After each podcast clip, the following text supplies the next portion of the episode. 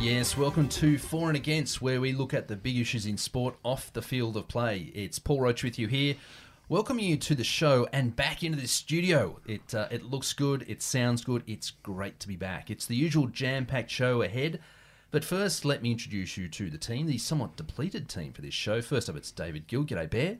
Roach, I'm so excited. It's one less Zoom meeting per month now. And Simon Johnson. G'day, Jono. G'day, Rochi. Great to be back face to face, and uh, happy birthday to our erstwhile colleague, Mr. Riley. Erstwhile, you punted him, have you? Well, you- for this month, he's Okay, gone. right, Yeah, Yeah, so indeed, excusing himself from the run on side is Stephen Riley. Uh, Steve unfortunately refused to take a. n- No, I'm just joking. It is indeed his birthday, so happy birthday, Stevo. Uh, all right, coming up in the show, the Formula One circus was in North America very recently, and wow, hasn't that sport made some inroads stateside? Uh, we'll look at some data. Lots of interesting things going on in the world game, not the least of which is Newcastle getting their club back if having the sovereign fund of a Middle Eastern petrostate taking the keys could be described thus. Uh, there's some amazing numbers arising from the recent IPL auction, and we have a bumper edition of our occasional segment, It's Not Sport, but We Like It, including the sheer ridiculousness of the Balloon World Cup. Of course, we'll wrap up the show with red card, yellow card, where we point the finger at all those questionable off field behaviours across the sporting world. Use the hashtag RCYC if you see one to let us know. Speaking of those socials, at Twitter at for and against underscore Instar for dot and dot against, and for the old schoolers, we're on email at for and against at hotmail.com. Alrighty, let's get into it.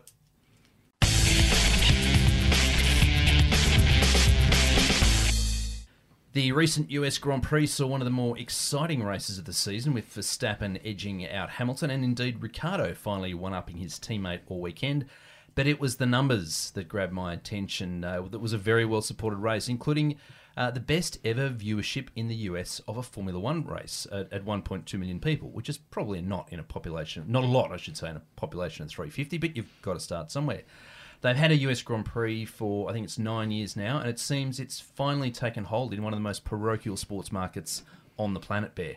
For sure. 150,000 people in the stadium on race day. I think pretty much the same on qualifying day, and I think around 100,000 for the practice sessions on the Friday. So it made a it made a big impact, and it was a fantastic crowd. You could see the the drivers were really revved up. They were happy to be there. Fantastic, um, fantastic atmosphere. But it it made me think um, a little bit about the the sport of football, and you know, for years the USA was the last frontier for, for FIFA and the game of football, and it's it's similar with Formula One. I mean, F- Formula One's the undisputed premier um, version of motor racing globally, but it's never Ex-US. never quite cracked the US. But it looks like that's starting to change, and with the ownership of Formula One being American these days, they've got to have their eyes on that market in a in a big way. Yep. Looking to expand to two races. Well, they will expand to two races next year with Miami uh, joining the calendar. And Gilly, you mentioned the on-site crowd. That's the thing that blew me away because the I don't know whether they were playing with the mics somehow, but the noise coming out of that crowd was something like I don't think I've ever heard. And they really got behind specific events, like when someone came out of the pits ahead of someone else, Verstappen and Hamilton. There was a lot of noise coming out of the crowd. I mean, the Yanks are noisy people, but um, there there was a lot of energy in that crowd. There was, and it's a bit of a Coliseum type stadium or track. I don't know if you use the word stadium uh, on a racetrack, but that first corner up the steep hill on a very slow left hander and you uh, on the first lap, which was absolutely brilliant Formula One racing, probably the best lap of the last decade in Formula One with Aussie Dan, probably the star of that first lap.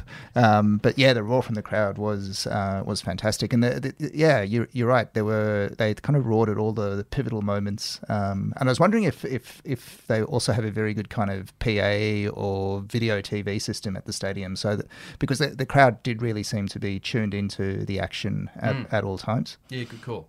And it's one thing I read too, talking about Liberty taking ownership, is that one of the th- adjustments they've made, and I hadn't sort of picked up on this, but now it makes perfect sense, is they've lowered the camera angles when they follow the cars to give a better idea of speed. John, I know you watch a lot of Formula I'm One. a yeah up? motor racing aficionado, as you know, Richie. A couple of questions though, um, Mm-hmm. if I may. I mean, you talk about being the last frontier. Um, the US, I would have thought it'd be a, a massive motor racing um, uh, fandom or potential fandom. What is it over there? So it's Indy and NASCAR at, IndyCar- at the moment. IndyCar and NASCAR has been for quite And- some time. Very stupid question. What is the difference between the two? Uh, well, NASCAR is sedans, basically heavily modified sedans. It looks like a road car. Yep. Heavily modified road car.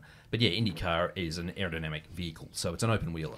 So I would have thought, I mean, watching the Formula One cars just themselves, there's a massive market there at, at their disposal.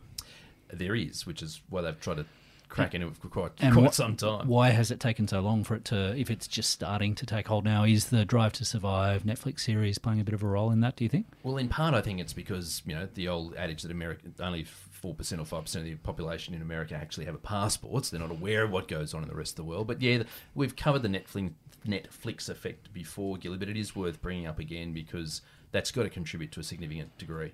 Uh, I think um, for sure it has, and I think I, I think the pandemic has been good for Formula One. A lot of people who may not have watched it in the past are watching it. I think what they really need to crack the US in a big way is either a really good US driver or a really good US team. Um, currently, the only US owned team is Haas, and out of 20 um, drivers, they're currently coming 19th and 20th. But uh, is there, I there's big rule changes coming in Mm. for next season, and Haas have made no secret of the fact that all of their focus has been on next year. Potential conspiracy theory? Any special favours to the Haas team? Ah. Well, this is the inbuilt draft system that Formula One has because the, the closer you are to the pointy end, the longer you hang on to developing this year's car. Whereas the further you are down the back, and especially when you've got a, a, significant rule change as you do, as you point out, Gilly, into 2022, which was going to be into 21, but they delayed it because of COVID. Um, you can uh, you can sort of write off this season and go, well, you know, let's start working on next year. So it's a it's a little bit of a, lottery. Maybe that's a bit of an exaggeration going to next year because you might see some shuffling of the order. So it's kind of an exciting time in in F1. And I would have thought smart play by F1 putting it in Texas. I mean, if you're ever going to um, attract a, an audience, I can't imagine it would have been the same in Silicon Valley or, or New York necessarily, but who Well, knows?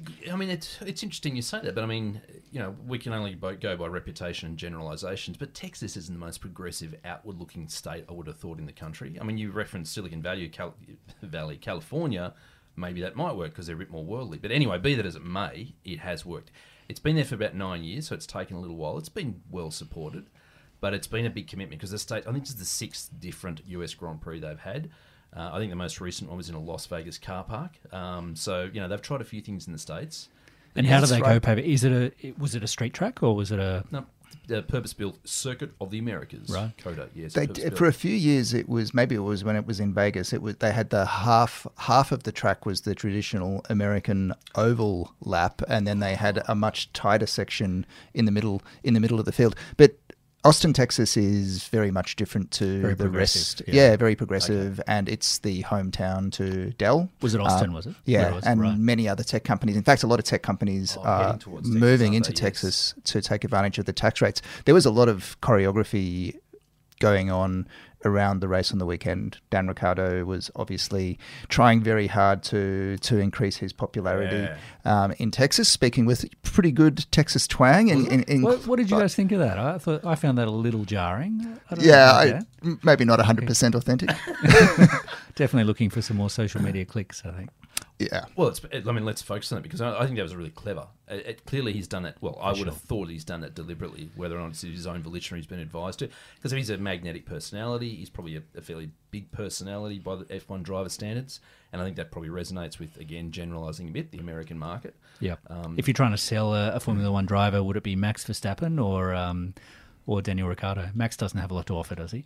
Well, Max uh, Max is the most popular Formula One driver on the planet, and especially in Europe, the the pro Verstappen crowd, ninety five percent dressed in orange. Can't be based on his personality though. can it? No, it's not. No, it's based purely on his talent. I think. Well, it's based purely on his well, sorry, and partly on his ability to challenge Lewis Hamilton, which Yes. a lot of people are getting sick of, such as me. Yep. Ten years ago, thought Lewis was pretty good. Didn't mind him. Obviously, a very good driver. And he started wearing those orange pajamas. Oh, and that- you know the hair, new hairdo every race.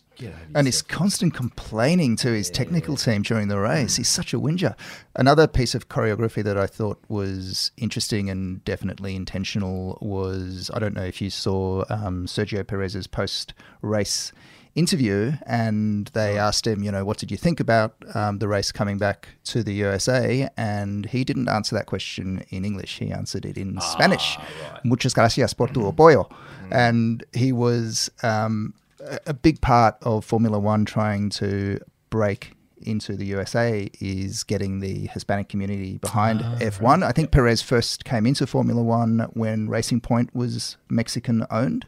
Uh, and he was definitely kind Playing of up to it. playing up to the the, the Spanish um, speaking population in the US, which is which is huge. Yeah, exactly. And so, I mean, Texas obviously bordering uh, Mexico, so, So- yeah, it's a good point. It sounds like it's a deliberate strategy. If they're having a, a double race or two races in the US next year, it, it clearly is something they're trying to break into. Makes sense And the ne- financially. The next one is in Miami. It's a party town. That'll be a street circuit around the um, I forget the name of the stadium, but the main stadium in you know downtown Miami kind of thing. And there's sort of talk of a third one, but I'll believe that when I see it. Um, Gilly, I do have to confess, you're referencing that track earlier. I need to go back. The previous effort wasn't in Vegas. What you're thinking of, which was the previous effort, was at Indianapolis. Right, Where they of used course, yeah. one, maybe two of the big corners of the traditional oval track, and they had an infield section. So, yeah, you've uh, drawn attention to an error of mine. Thank you very much. You'll almost get me involved in motor racing here, And we- gents. You're well, making it sound you very watched, exciting. Have you watched Drive to Survive? Uh, no, I've watched bits and pieces of it, but as you know, Rochi, my 18 month old boy is a massive Oh. Cars fan. So um, he's seen Cars 1, 2, and 3. I think we're up to 48 times now. so I will be forced to get into motor racing. I am very happy point. to kidnap him and take him out to Eastern Creek for the uh, the, the races, the V8 You, you, races. you out are there. his spirit animal, I think, yeah, yeah. The other clever marketing ploy before we uh, m- leave this is the tie into the NBA. Did you see any of this? So they they devised cars um, that had the livery of NBA teams, and so and you know how many NBA teams are there? Thirty two. What's Not the sure. number? It's more than the, more than twenty, which is the number of F one cars. So um, yeah, I'm not sure whether any of the design work carried over to the race day or to the real world car. Maybe not, but yeah, they produced um, you know virtual vehicles that were dolled up in all the different NBA teams because Oh, course the NBA season's just started, right? Clever. Really Exactly, clever. exactly. Um, look, before we leave Formula One, uh, and and I I just want to go back to Dan. So I was very very pleased with myself uh, the other day. So Dan had a post on LinkedIn. Yes, he's got a LinkedIn profile, which I want to come to in a tick. Uh, and he, ref- he was talking about the calendar has been announced. He was talking about Melbourne, looking forward to being there. And I was the first commenter and said, you know, see you there, Dan. I'll be the one in the papaya cap, haha. And he liked it. Dan Ricciardo. Dan liked your comment. Liked my That is LinkedIn post. Was it actually Dan? I'm not too sure about that, John. I, Who knows? I mean, Dan suspect someone else. I, I spends a wanna- lot of time on social media, so it could be him. His role, so he, he's on LinkedIn on the pretext of being the chief optimism officer at Optus. Sounds like a legitimate gig. I'm sure he's getting paid legitimately I bet for he it. is, yeah. Yeah, you're right. I suspect he's not sitting in the Optus offices three days before the American US Grand Prix, uh, seeing who's going to uh, comment on his post. COO. Chief Optimism Officer, Wow. exactly. I wonder what the KPIs are around that because you know, Big smile. He's Yeah, got just the smile a he's lot. Yeah, he doesn't even Yeah. have to try. Yeah, well, He's, okay. he's born for it. But it, it's interesting. Um, before we sort of finish Formula One, it's interesting, I think, to see an Aussie driver getting an, an Aussie-specific sponsorship gig because it's not a sport that resonate, resonates a lot with Australians. It's it generally shown outside, you know, reasonably socially okay hours, you know, late at night and overnight. So yeah, because I don't I don't think Webber, just off the top of my head, I don't think he really got a, a- sponsorship deal of any substance. Magnitude. Yeah, exactly. That was you know clearly a domestic, an Australian domestic deal like Ricciardo. I think Ricciardo's a little bit more saleable than Webber ever was. I think you might be right. I think Yeah, he's right. effervescent. indeed. Anyway, so that's Formula One. Keep an eye on as the uh, the exciting season concludes.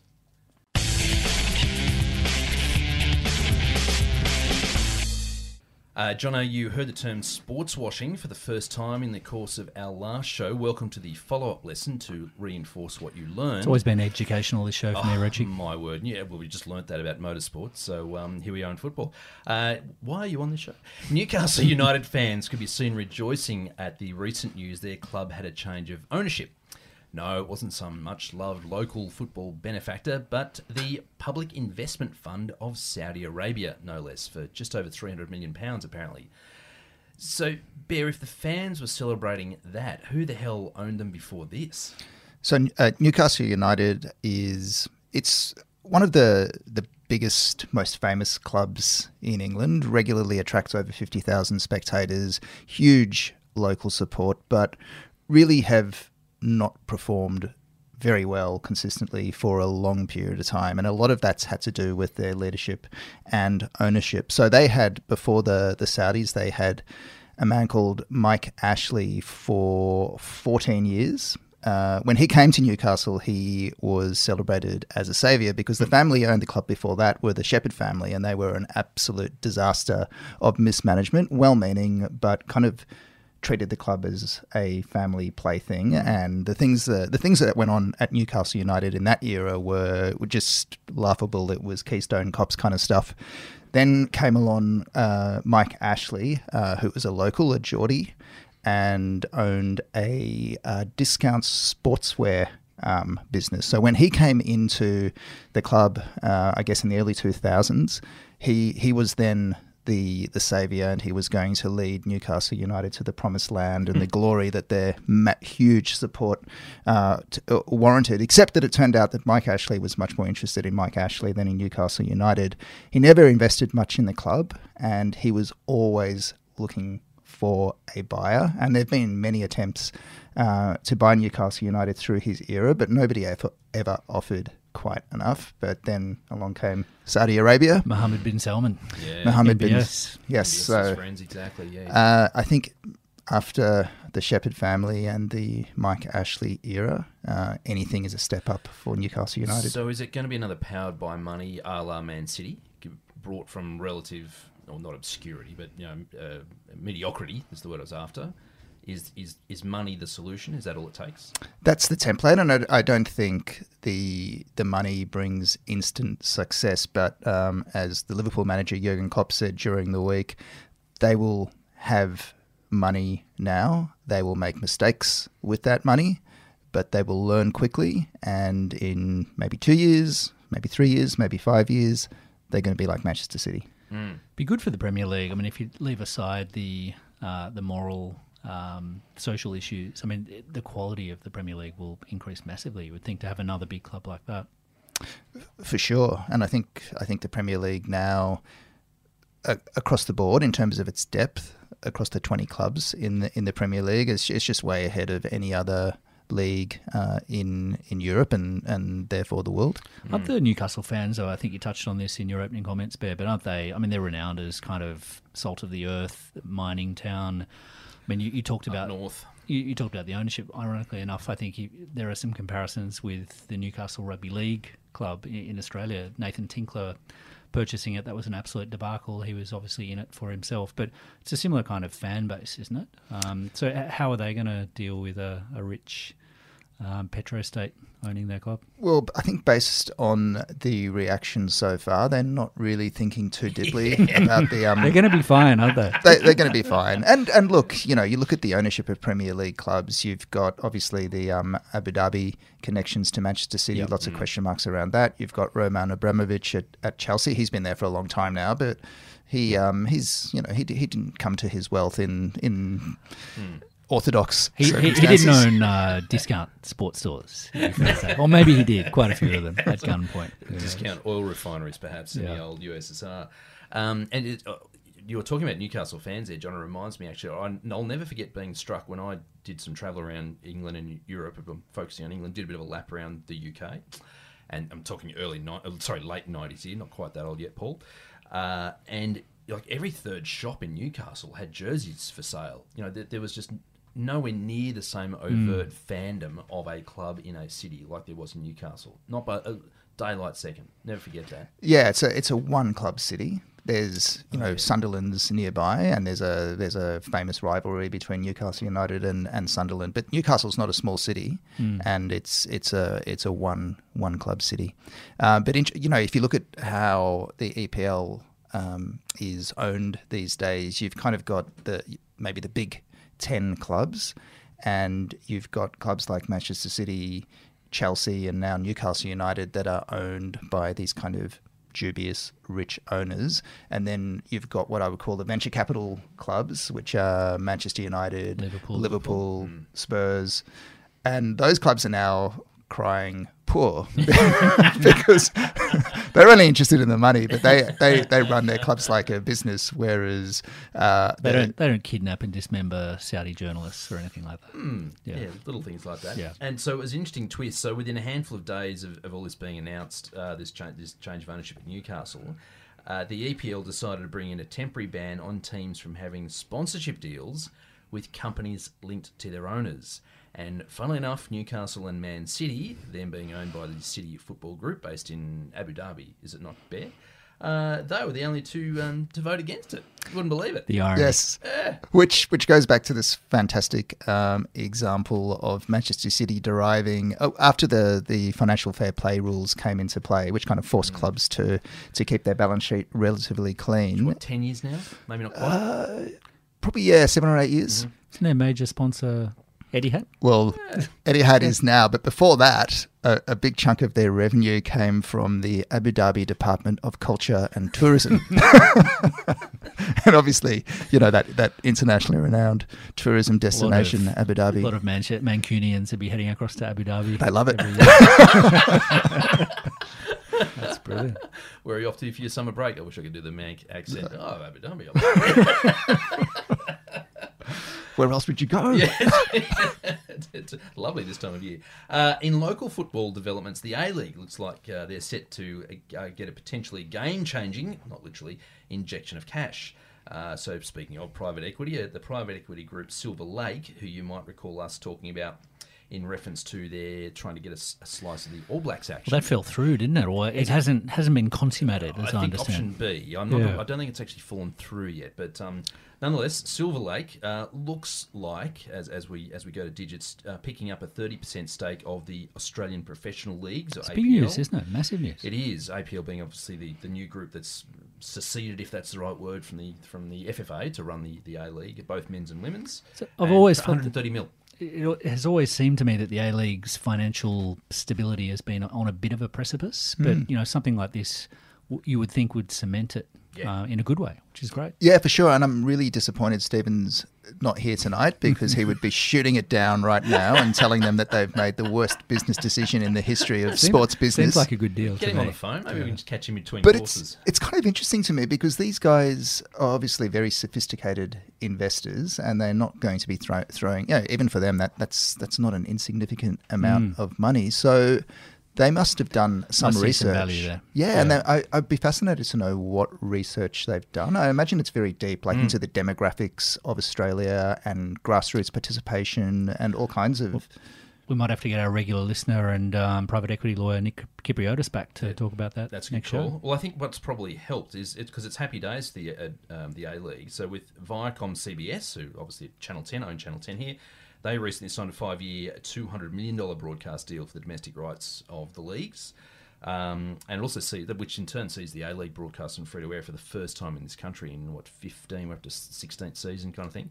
So presumably that fed into um, the decision making process of Silver Lake Must have. um, who, in a nice little bit of circularity, Silver Lake also own 10% of City Football Group.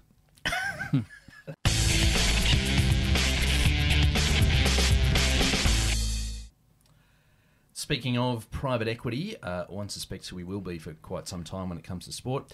CVC got their mitts on one of the two new uh, expansion clubs, are they calling them that, in the IPL. Do, do you guys remember when we marvelled at the numbers surrounding the IPL on the show? I don't know, maybe only a couple of years ago, and we were blown away by the Yeah. numbers. Uh, well, it's it's gone a bit like the Sydney property market since then, hasn't it? Really has, yeah, even more so. So two new teams. Uh, who can take us through the uh, some of the detail? Yeah, happy to, Richie. So, um, two new teams. I think uh, Lucknow and the other one, I can't pronounce it very well. I don't think. Is it Ahmedabad? Uh, Ahmedabad? That sounds good enough. Yeah, to me. Ahmedabad franchises.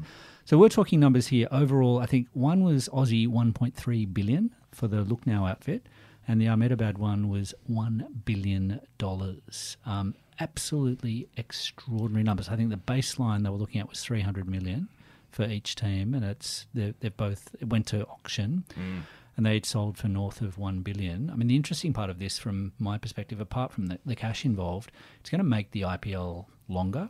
Um, so at the moment, I think they pay about 60 games. It'll increase it because there's now 10 teams rather than eight, up to 74 matches. So the length of the tournament will be stretched. It's going to have a big impact, I think, on um, scheduling. We've talked about this a few times about what impact it might have on the long forms, longer forms of the game, but it just shows how dominant 2020 is, and particularly in India. Mm. Interesting to see that the the investors in one of the clubs was the Glazer family, who also owns Manchester United, and these guys are only interested in one thing, and that's that's money. So that's They see growth. yeah, and they're not going to be happy with seventy four games. Well, you, well, Gilly, you, you, you, you talked about research that Silver Lake must have done for their 130 mil. Imagine the, uh, the the research that they would have gone into, knowing that these things were of, of such greater value than the uh, reserve price, as it were.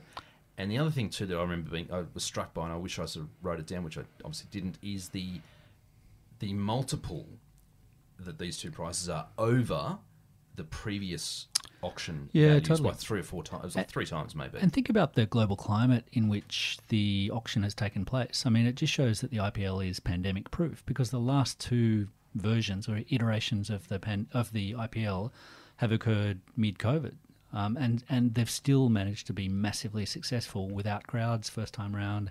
Second time they had to punt it off to was it Abu, Abu Dhabi where they played. Oh, so sure, yeah. it just shows you know empty stadiums or not, it mm-hmm. can still be a massive money spinner. It's all about the TV. It's that Indian mid- middle class, which you know, I think the population of India now is close to one and a half billion. The middle class is, you know, in Australian numbers, massive, hundreds of millions, but it's still growing very, very quickly. So the TV audience, that you know, they've they've they're nowhere near um, the- Saturation point. nowhere near saturation saturation point. So. It's going to be a 150 game season, baseball style, within 10 years. Wow. You heard it here first there from David Gill. Uh, and up next on the shootout to NRL. So speaking of expansion, the Redcliffe Dolphins, I think they were. They're, not, they're not Redcliffe anymore, are they? Just the Dolphins. Will be the uh, Club 17 for the NRL. Yeah, we're talking, you know, we were talking big numbers, but we're back to Australia. $75 million injection by News Limited, which assisted in um, in the expansion team. Exciting news, though. I think we've been talking about this for a while. It had been predicted that another team would come in. Um, I think this will be the first. There'll be another expansion team. They won't have an odd number of They'll have teams to for too long, so they'll bump it up to 18. Tassie team, maybe? Well, North Sydney Bears has been Oh, mentioned a couple of that's right. times. But The, the rugby league equivalent of AFL's Tasmania. the That's North Sydney true. Bears. The interesting thing for me on this is Wayne Bennett. Um, Yeah. I mean, Wayne, what an absolute legend. No matter what opinion you have of him, uh, either as a person or as a Queenslander or whatever it might be, this guy is 72 years of age. Mm. He's signed a four-year deal. He's he's kicking off a, a new franchise from scratch. Had a little bit of a, a Google around to see uh, are there any older coaches at the top of their game, or have there been? I don't think there is. So Hmm. Bill um, Bill Belichick, the New England Patriots, he's 69. He's had 46 seasons in the NFL. Wow. Um, about 25 as a top um, top ranked coach. But Alex Ferguson, Gilly? He How was old early seventies, early seventies When when he he pulled the pin. when he when he pulled he? the pin. Yeah, Yeah. after twenty nine years at Man United, I think it was. so. Bennett will be 76 when this deal finishes. If he makes it. Good. uh, It's amazing though. I mean, just to reinvent and and and stay so many different up to date with the game. Uh, look, it's all about the broadcaster, of course. Uh, it's John. I think you alluded to because while they while a new club was being added to the game, the NRL digital platform was being eviscerated. Uh, obviously, so it doesn't cannibalise the digital platform of the broadcast rights holders. Outrageous, isn't it? And also, I think the NRL, not only that, but they promised to reduce the number of free to air games that the Broncos would have, obviously to drive up Foxtel's subscribers. Such a cynic, Jono. Such a cynic. That's why we've got you on the show. Uh, and continuing the shootout, uh, look, the FIFA FIFA split. Have you read about this? Uh, FIFA, the the game, the he, he says the game while he's twiddling his thumbs on make believe console. Bear's a bit of a gamer from way back. Oh, wh- how many hours have you spent playing FIFA on the Xbox thingo or whatever it was that you might have had? Not that many, but I'm familiar with I'm familiar with the Familiar with game. concept? Mm, Yeah. And I actually, I watched this um this football weekly football show on um, BIN Sport, and they actually pretty much every week part of the show is you watching the two game hosts playing each other in FIFA. Believe it or not, and it's Good viewing. it's not bad. They, It's that, Do they commentate themselves? They commentate, yeah. yeah. So there's been a 20 years, just in case you're not aware of what we're talking about. So FIFA, the organisation, have licensed their name to for, to EA Sports, Electronic Arts, or EA Sports, um, for EA Sports to call their soccer game FIFA. And there's been a number of iterations. I think you know you can pick A League teams these days, kind of thing.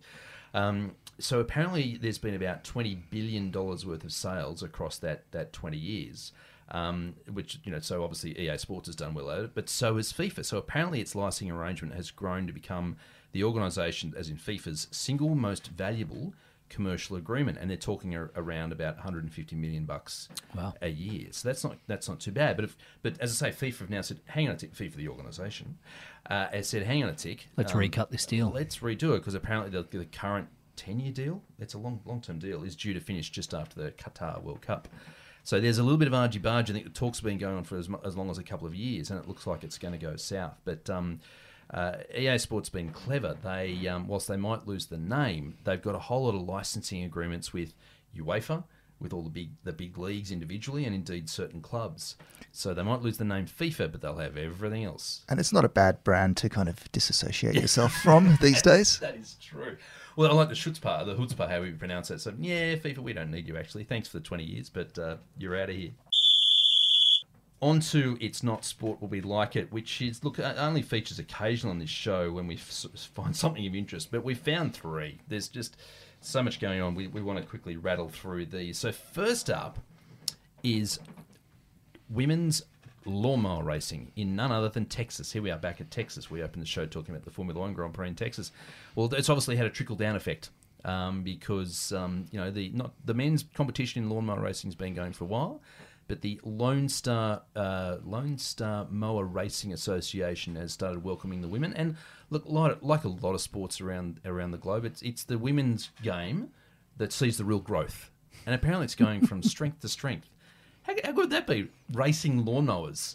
This one looks a lot better than the one in England that we covered many years ago. Because if, if I remember correctly, that was a lot of cutting technique in, in Yeah, those it races. wasn't pure speed. uh, Yeah. Well, hang, hang on, I think there's. Sorry to butt in, but uh, we did do um, like tractor. Tractor. There was a tractor racing.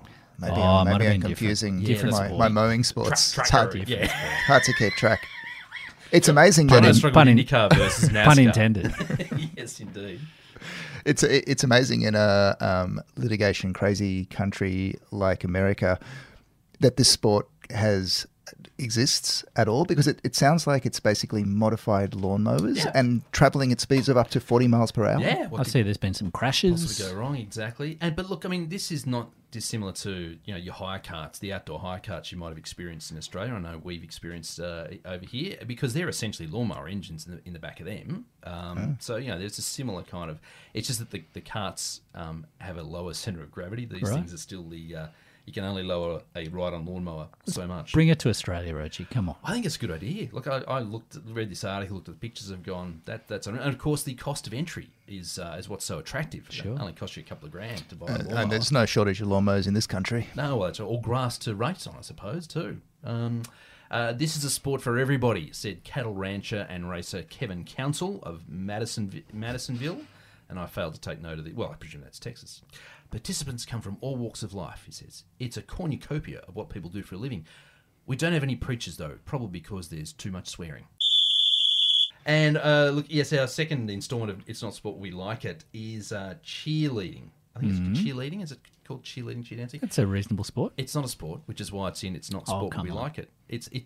It's on the periphery of sport because it's supporting sport, but it's not a. What's happening in the world of cheerleading, Rochi? The Aussies won. Oh, what's Yeah. a sport? It- We got to go. it's like the Olympics with the uh, Whatever it was. skateboarding, BMX, whatever exactly. it was. Yeah. Yeah, look, I don't have a lot on this, so um, you know, cut me off quickly if if, uh, if you don't either, because I ran out of free logins on the media organisation that I was reading the article on. we but, won a uh, gold medal. It's great news. Yeah, it didn't catch my attention quite as much as the next one which you're about to get to, and it was a, it you was. jump- you're pushing ahead, are you? I'm not, I'm not going to push ahead just yet, but it was a pandemic um, event. So they did all of their cheerleading in a deserted gymnasium in in Melbourne. Yeah, at It involves Melbourne. teams of girls and women, some men in co ed teams, throwing each other in the air, balancing in complex pyramids, and pulling off chains of synchronized flips. It sounds like a sport. And if you beat the USA in that, I Yeah. think that's a, a great achievement. Good point. You might have made a good point, yeah, guys. I'll elevate uh, cheerleading into the pantheon of known sports. And uh, finally, on It's Not Sport, but We Like It. Gilly, uh, yes, it, it, this is a good one. And look, presumably, um, look, this I think this is where the absence of Steve Riley will also be fet, uh, felt uh, quite profoundly because the concentration of puns available in the following few minutes is dad it's jokes. world's best practice. So, Steve, we'll, we'll do what we can in your absence. So, did you catch it? If you're on social media, there's a very high chance you did the Balloon World Cup. What a classic. Absolutely. Put on your glasses. Absolutely. What are the rules of the balloon World Cup? I think the only one is you've got to hit the balloon up. Got to hit it upwards, and if it hits the ground, you lose a point, as I understand it. Well, the other team loses a point.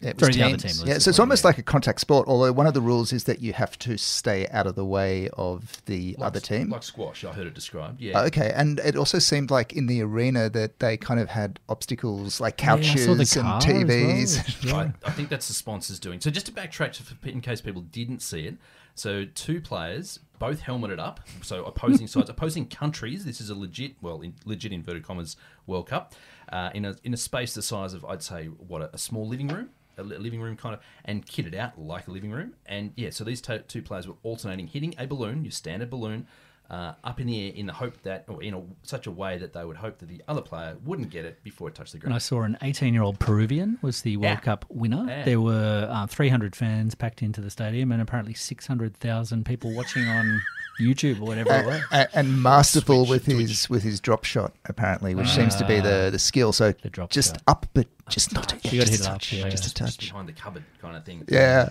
Um, another sport we need to bring to Australia, but I mean, this this has so many applications because, of course, everyone's had a go at this kind of thing Kids' without even birthday knowing- parties, Well, yeah. that's right. When you get Yeah. to our ages and you've got little kids and you, you are going to birthday parties, Really put your back out, though, Oh, I would have thought. Can- you picture it? You know, a bunch of middle-aged blokes after a couple of beers. kids, in that balloon. Anyone got a helmet? Let's give it a try. I'd be fascinated to actually Whose watch it next? because it's it would be there be must be a lot of strategy involved Yeah. because you know Mm. the balloon comes down to earth um, very slowly. Got standard rate. well, we do have a for and against Christmas party coming up. It's BY- BYO Balloon. I'd also, we'll leave it now, but I, I'd, I'd love to see. It'll get to the point we need a VAR to determine whether it's an actual Mm, upward, touch, upward touch. or if you touched it. Yeah. Yeah, that can get really technical and really, really dirty. However, it is now time to move on to red card, yellow card.